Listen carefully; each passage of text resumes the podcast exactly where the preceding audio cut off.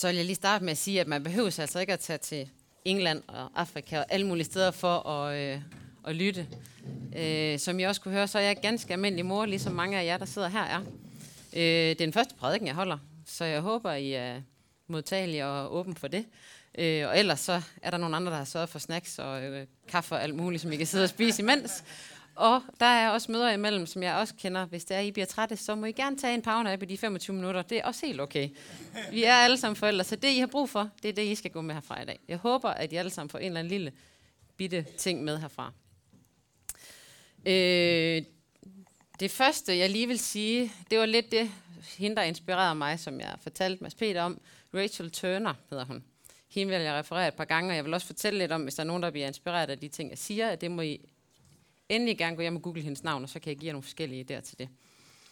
Vi var i øh, London sammen med Bue og fundet inspiration for et par år siden, hvor vi havde siddet i tre dage og hørt alle mulige ting, og så kommer hun på klokken 9 om aftenen, hvor man egentlig sidder og er ved at være ret langt nede i stolen og fortæller omkring det her med familien i det daglige.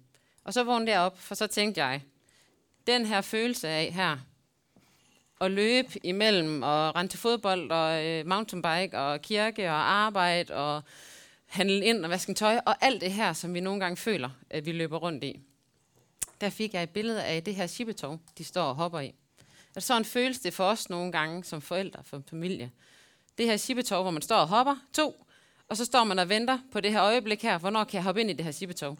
Så kommer den rundt, så hopper man ind, og man hopper, og man prøver, man føler egentlig selv, man laver den der med armbøjningerne, og laver rigtig meget seje stunts, men man står egentlig bare og hopper lidt, og så prøver man at finde det rigtige øjeblik og hoppe ud igen. Og hvis man er heldig, så rammer man ikke lige snoren, så den stopper.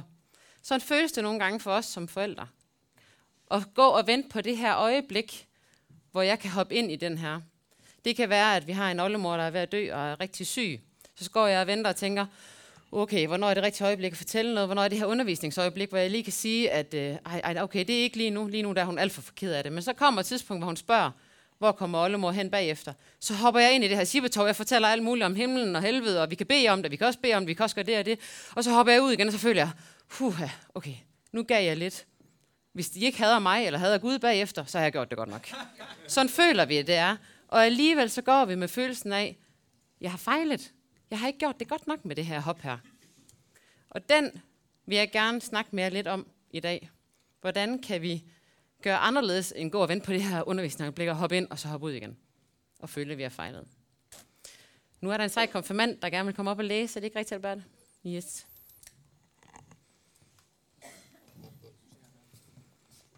Og så når I læser med og lytter på det her, så prøv at læse det med forældrehatten på. Israels folk, herefter, Herren er vores Gud, Herren alene. Du skal elske Herren din Gud af hele dit hjerte, med alle dine tanker, med hele dit liv og al din styrke. De her ord, som jeg i dag pålægger dig, skal du have ind på rygmagen, så du lærer dine børn dem og taler om dem hvor som helst og når som helst. Ude og hjemme, ved sengetid og om morgenen. Bind dem om håndledet. Sæt dem på din pande og skriv dem på dørstolpen som et tegn på, at dine handlinger og tanker og, og dit liv, hverdagsliv, skal styres af Herrens ord. Tak. Ja. Nu prøver vi lige at kigge på det igen med de her forældreøjne, som vi snakkede om. Gentag dem for dine børn. Snak med dem, når du er hjemme. Når vi står og smager madpakker, når vi lægger vasktøj sammen, når vi leger med Lego ned på gulvet. Når du er ude, når jeg kører søndag til fodbold, når vi cykler i skole sammen, når du går i seng, når vi putter, eller når vi står op, som Grete og Henrik også fortalte om. Alle de her øjeblikke, der har kirken ikke adgang. Der har I adgang, og der har vi adgang. Det er en helt almindelig hverdagsting. Det er ikke de der undervisningsøjeblikke, vi venter på, men alle de her små hverdagsting, når vi er ude og når vi er hjemme. Og det er faktisk helt fantastisk, synes jeg. Og jeg er meget taknemmelig for, at der ikke står, gør flere ting af de her ting. Du skal holde bøndemøder hver dag. Du skal have undervisningsgange fire gange af en times varighed hver uge. Eller at der står, at du skal gøre meget mere, end det du gør i forvejen. Der står faktisk, at det er alle de her hverdagsøjeblikke, at det er det, vi skal gøre. Det er der, vi skal tage Gud med ind i det. For det var det, Jesus han døde på korset for og genopstod. Det tror jeg på, at det var det, han døde for vores skyld, for at vi kan få et langt liv i Guds nærvær. Så discipleskab af vores børn, det er i hverdagsøjeblikkene. Det skal være simpelt. Det skal ikke kræve en masse planlægning. Vi gør så meget sammen. Vi går i kirke sammen med vores børn. Vi synger sammen med vores børn. Vi læser sammen med vores børn. Vi gør rigtig meget sammen med dem. Og så når det er, at vi har gjort alle de ting, så kan vi godt have en tendens til at sige, så det der med relationen med Gud, det finder I lige ud af selv. Vi sætter ikke en ramme for dem. Vi hjælper dem med at finde en ramme til at gå i kirke. Vi hjælper dem med at finde en ramme til at synge sammen. Men den der relation med Gud, den må de selv finde ud af. Og det er super vigtigt, at vi begynder at kigge på det. Fordi der er alt for mange af vores unger, der falder fra. Fordi når de bliver teenager og ikke har en ramme for det her, så ved de ikke, hvad de skal gøre. Når de begynder at være mindre sammen med os og ikke kommer med os i kirken, så tænker de, hvordan gør jeg det her med Gud? Hvordan gør jeg den her relation? Vores børn de har mange eksempler på relationer for os af. De ser for eksempel øh, vores ægteskab, vores partner, hvordan en lille top af isbjerget. Fordi der er så meget mere i vores forhold med vores ægtefælle. Men de ser toppen af isbjerget og vores relation. De ser, når jeg øh, er frustreret og ked af det og sur, så ringer jeg til Christina eller til hvem det nu end kan være af veninderne. Og deler alle mine frustrationer. Og så ser de, at den relation, jeg har, den giver håb og energi. Og de ser toppen af isbjerget både på mit ægteskab og på mine veninder. Og hvad forandrer den mig? Hvad gør den? Hvad giver den mig? Men alt for sjældent viser vi, og viser jeg relationen, jeg har med Gud. Og hvordan skal de så lære hele den relation, det kæmpe isbjerg, der er under vandet, hvis jeg ikke viser de små toppe? Og hvis de så ligner mig, måske en lille smule, så kan der godt snige sig en frygt ind i det her. Har jeg egentlig lyst til, at de skal se min relation med Gud? Den helt reelle, realistiske, sådan som jeg er, har de en lyst til, fordi den er ikke perfekt. Har jeg lyst til, at de skal se det, mine børn? Og jeg siger ikke, at vi skal vise hele Guds forholdet, vi har. Men toppene, opturene og nedturene. Vi er nødt til at vise dem med hele, hvordan det reelt er. For ellers så giver vi dem vejen til en frustration. Til en følelse af fejl, som vi snakkede om før. Så vi skal give dem det hele, for ellers så stiller jeg mig foran her, og så siger jeg til mine børn, følg mig, kom med mig, det er den her vej, vi går. Så står jeg her og ser perfekt ud, så står de her bagved og tænker egentlig, det der det er målet, jeg går hen imod. Og jeg har ikke lyst til, at min relation med Gud skal være det mål, mine børn de sigter efter. Det her det er mig med Gud, for forestille uden puha. Så jeg tænker, det skal ikke være det mål, de sigter efter. De skal meget længere, meget højere med Gud.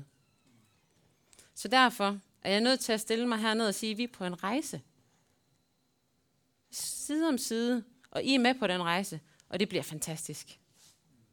Så de skal se opturene og nedturene. De skal se toppen af isbjerget. De skal se, hvordan det er, når jeg er trist sammen med Gud. Når jeg er glad sammen med Gud. Når jeg er taknemmelig sammen med Gud.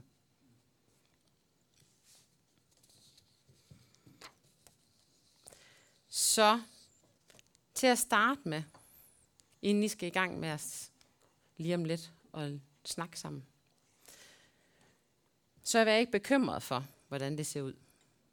Men jeg er bekymret for, hvordan dit liv ser ud. Hvordan din relation med Gud ser ud. Men vid, at I er på en rejse sammen.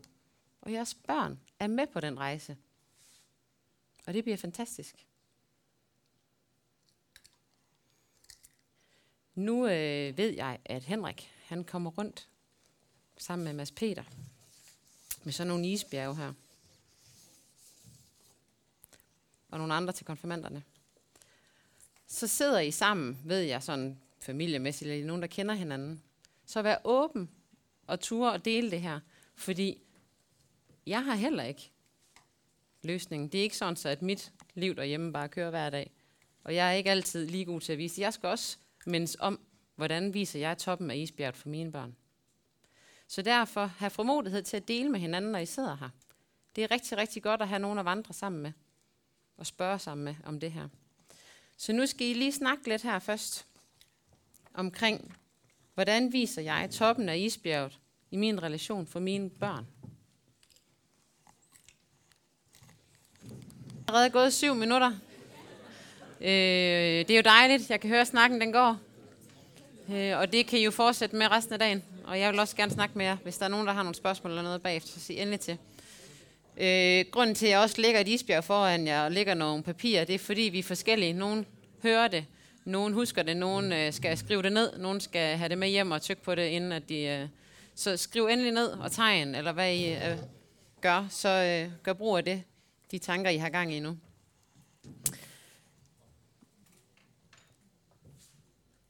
Så Gud han har skabt discipleskab til at være i hverdagen.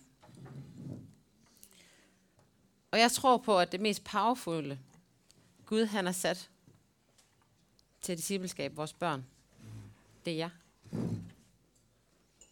Det er jer, han har sat til det. Så vores børn har brug for, at vi viser dem den her reelle hverdag sammen med Gud. Hvordan kan det så se ud? Hvordan kan vi vise de her toppe af isbjerget for vores børn? Der har Rachel Turner tre håndtag, vi kan gribe i, som jeg prøver at drysse lidt ned i dag, som I kan, kan tage med hjem. Det første, det er at skabe vinduer. Jeg ved ikke, øh, det kan godt være, at det nok kun er mig. Jeg er ret nysgerrig. Øh, jeg kan godt lide at gå og kigge ind af folks vinduer. jeg kan godt lide at gå og kigge ind og tænke, ah, der er en mor, der er ved at lave mad med hendes børn. Det får mig en følelse af, hey, det har jeg faktisk også lyst til, når jeg kommer hjem. Jeg skal have mine børn med med den madlavning, jeg laver derhjemme.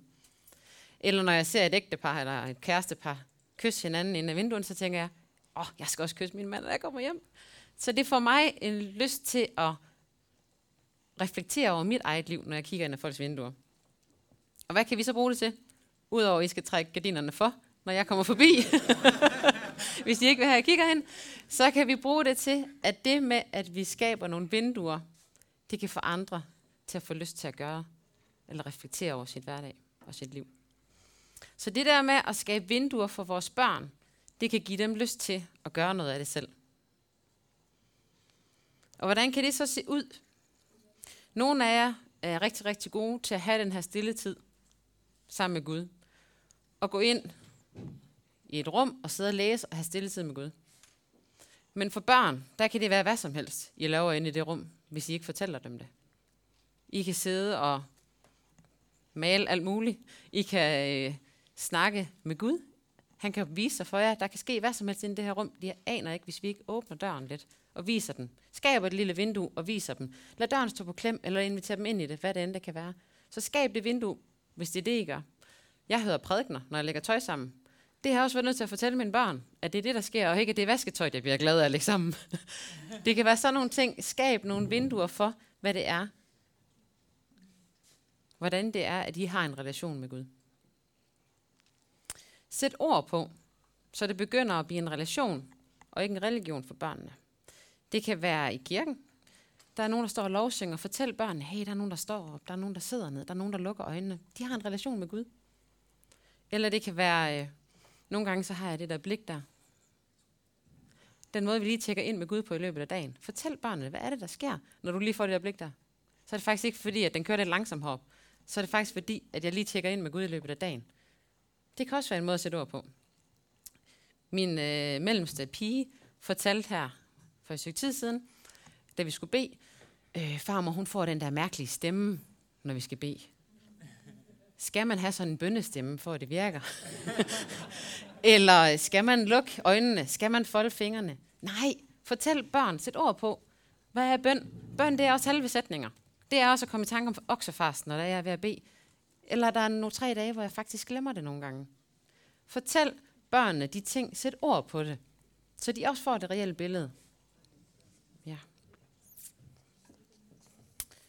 Bøn er også følelser. Og det er også en relation med Gud, og det må de gerne vide. Og så til sidst, så fortæl og inviter ind i det.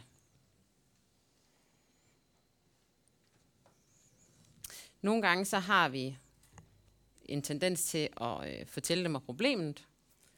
Åh, oh, der er bare det her på arbejdet, eller jeg går og tænker lidt på, eller Og så sidst så fortæller vi dem måske, at der er sket et eller andet på arbejdet, eller at det er løst problem. Der er kommet en, en løsning på det. Men det der med at tage dem med undervejs, åh, vi beder for det her, eller i stedet for bare at komme og sige, så nu flytter vi et eller andet sted hen, men faktisk den der beslutningsproces, der er i det, så fortæl bagefter og inviter dem ind i det. Øh, når jeg, jeg, jeg kan godt lide at lave noget, mens jeg løber måske nogle gange en tur, når jeg er frustreret. Så har jeg fortalt mine børn, øh, at når jeg løber en tur, så kommer alle mine frustrationer ud, og så kan jeg høre en prædiken, eller jeg kan møde Gud, og så kan vi dele det her, så kommer jeg helt rolig og glad tilbage igen. Så når jeg nogle gange, nu har jeg fået sat ord på det, og så nogle gange, når mine børn de synes, jeg er frustreret, så kan de godt sige, du skal ud og løbe en tur. Du skal ud, du skal ud og snakke med Gud nu, mor. så det, det er også en måde at se for vores børn, at der sker noget i den relation. Prøv at tænk, hvis vores børn de går ind og finder ud af, hey, Gud han kan forandre. Han kan gøre noget ved os. Så fortæl det der til vores børn, hvad det er, I gør. Skab vinduerne, sæt ord på det, og så bagefter fortæl, hvad er det, der er sket. Så han, det ville være fedt, hvis alle vores børn de havde en oplevelse af, hey, Gud han kan forandre. Hmm. Og så det her med at invitere ind i, i de der dagligdags ting. Det kan være, når vi sidder rundt om spisebordet, så sige, øh, der kommer nogle eksempler her bagefter, som I kan tage med hjem. Jamen, hvad sagde Gud til dig i dag, og hvad gjorde du ved det? Så nogle ting, have dem hen over spisebordet. Jeg har en veninde øh, i vores klynge, som, øh, som også var med på den her tur over til England. Og hun kom hjem og inviterede hendes søn ind i hendes stilletid. Hun er ekstremt god til hver morgen at sidde en time og, og læse. Og det inviterede hun hendes søn ind i. Han sad og legede med Lego imens, og var sammen på hans måde. Og hun, han vidste, at det var hendes relation med Gud, og det inviterede hun ham ind i. Og så nu her efterfølgende, når hun kommer, og Sønneke, han sidder vågner klokken 6 om morgenen og leger med Lego i weekenden, så kommer hun ind, ej, sidder du helt selv her og leger med Lego? Nej, Jesus og Gud, han sidder lige her ved siden af. Jeg er ikke selv i det. Og det er jo super fedt, hvis man kan forvise dem den tid og den relation med Gud, og invitere dem ind i det på den måde. Og så næste gang I læser i Bibelen, så prøv at tænke de her tre ting ind i det, for Jesus han gjorde det faktisk også. Det der med at øh, gå ind og bede for jer selv, men han gik alligevel ikke så meget ind, end at disciplen de har kunne skrive det ned til os. Så prøv at tænke de her ting ind i det, med at åbne vinduerne, det gjorde han også. Han satte også ord på det for os, og han inviterer os også ind i det. Så det, prøv at læse den næste gang, I læser i skriftet med de ord.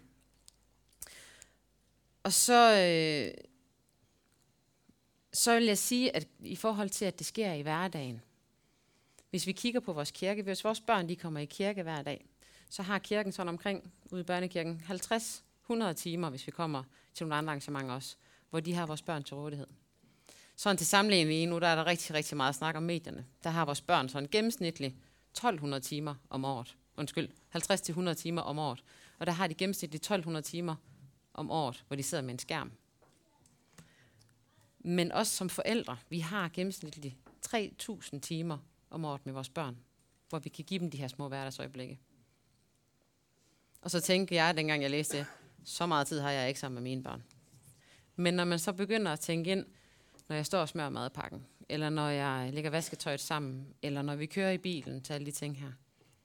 Hvis jeg begynder at se dem som øjeblikke, hvor jeg også kan vise min relation,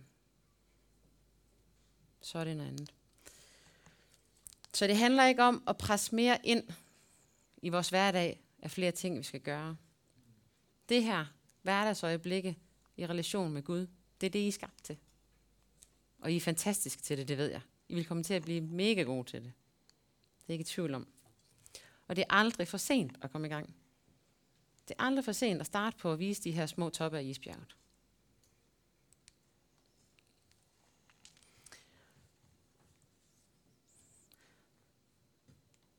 I og jeg og næste generation har brug for, at vi går ind og deler vores historier, åbner vores vinduer og er åbne. Det er ikke kun os som forældre. Det er også bedsteforældrene, som vi hørte før. Eller den næste generation, der er ældre. Så vær åben og vær modige for at dele jeres værdifulde rejser med børnene og ungerne. De har så meget brug for det. De har brug for at være en del af Guds familie her. Så nogle af de måder, som jeg vil sige, hvordan gør vi så det her, når vi kommer hjem, hvis vi tænker, hey, det her det vil jeg gerne læse noget mere, høre noget mere, gøre noget mere. Hvis man er dem, der godt kan lide at læse en masse, så vil jeg kraftigt anbefale Rachel Turners bøger. Hun fortæller rigtig meget mere om alle de ting her. Hun har også en hjemmeside, hvor de kører kurser omkring det her. Noget af det, vi gjorde, så en helt lavpraktisk, man godt vil gang og prøve et eller andet derhjemme.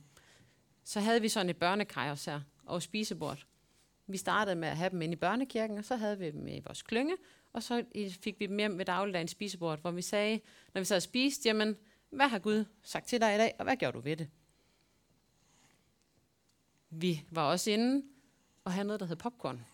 Popcornbøn. Som vi snakker om, det der med bøn, det er også bare tanker, når vi kører i bilen, når der kører en ambulance forbi, og bede for det. Eller hvad det kan være af dagligdags ting. Så vi havde en snak om det der med, jamen, bøn, det er ikke, som vores børn de troede, at lægge en telefonsvar til Gud. Det er også at høre noget tilbage igen. Det der med de tanker, der popper op ligesom popcorn. Dem kan man sådan sende afsted, så de lærer af den relation, de popper sådan, som de gør. Så det er også noget af det, vi gjorde. Så ved jeg ikke, øh, om jeres morgen, og de alle sammen er ligesom Grete og, og Henrik, så kan, kan stille og roligt sidde sammen som familie. Det er vores ikke, vil jeg så sige. Jeg har også teenagebørn, men jeg har også små børn, der farer rundt og ikke gider have bukser på, og ikke gider det ene eller andet tredje. Og da jeg sendte dem afsted, så kom jeg til at se, jeg sender dem ud af døren med, husk lige, øh, husk øh, cyklen, husk pas på, alle de ting der. Og da jeg begyndte, efter vi har været i England, at sige til dem, hey, Gud vil din dag. Til at starte med, så tænkte de, ej, det er fint, mor, tak, ses. og det gjorde han også tredje dag og tiende dagen måske. Men da vi havde gjort det i en periode, så stopper han alligevel op og siger, øh, du glemte en måde. Så de har fået en fornemmelse af, hey, det her det har jeg behov for. Det er rart, at vi sender afsted med, med en velsignelse. Så sådan nogle små ting er ikke noget, vi behøver at gøre mere af. Men sådan nogle små dryp i hverdagen, det får de behov for selv. Vores børn, de efterspørger popcornbønnen også. Og hvis man som klynge kunne tænke sig at gøre noget i hverdagen, så havde vi lavet sådan en kalender i fasten for et par år siden, med små hverdagsting, man kunne gøre i løbet af dagen. Enten sende en sms ud og hænge den op med sådan nogle små hverdagsdryp. Hvordan kan, hvordan kan vi gøre det? Så sådan nogle forskellige ting, og meget mere, kan I få af idéer ved at hente forskellige inspiration. Men det er sådan noget, jeg gerne vil have, I kan snakke med hinanden om nu. Så nu kommer næste tegning.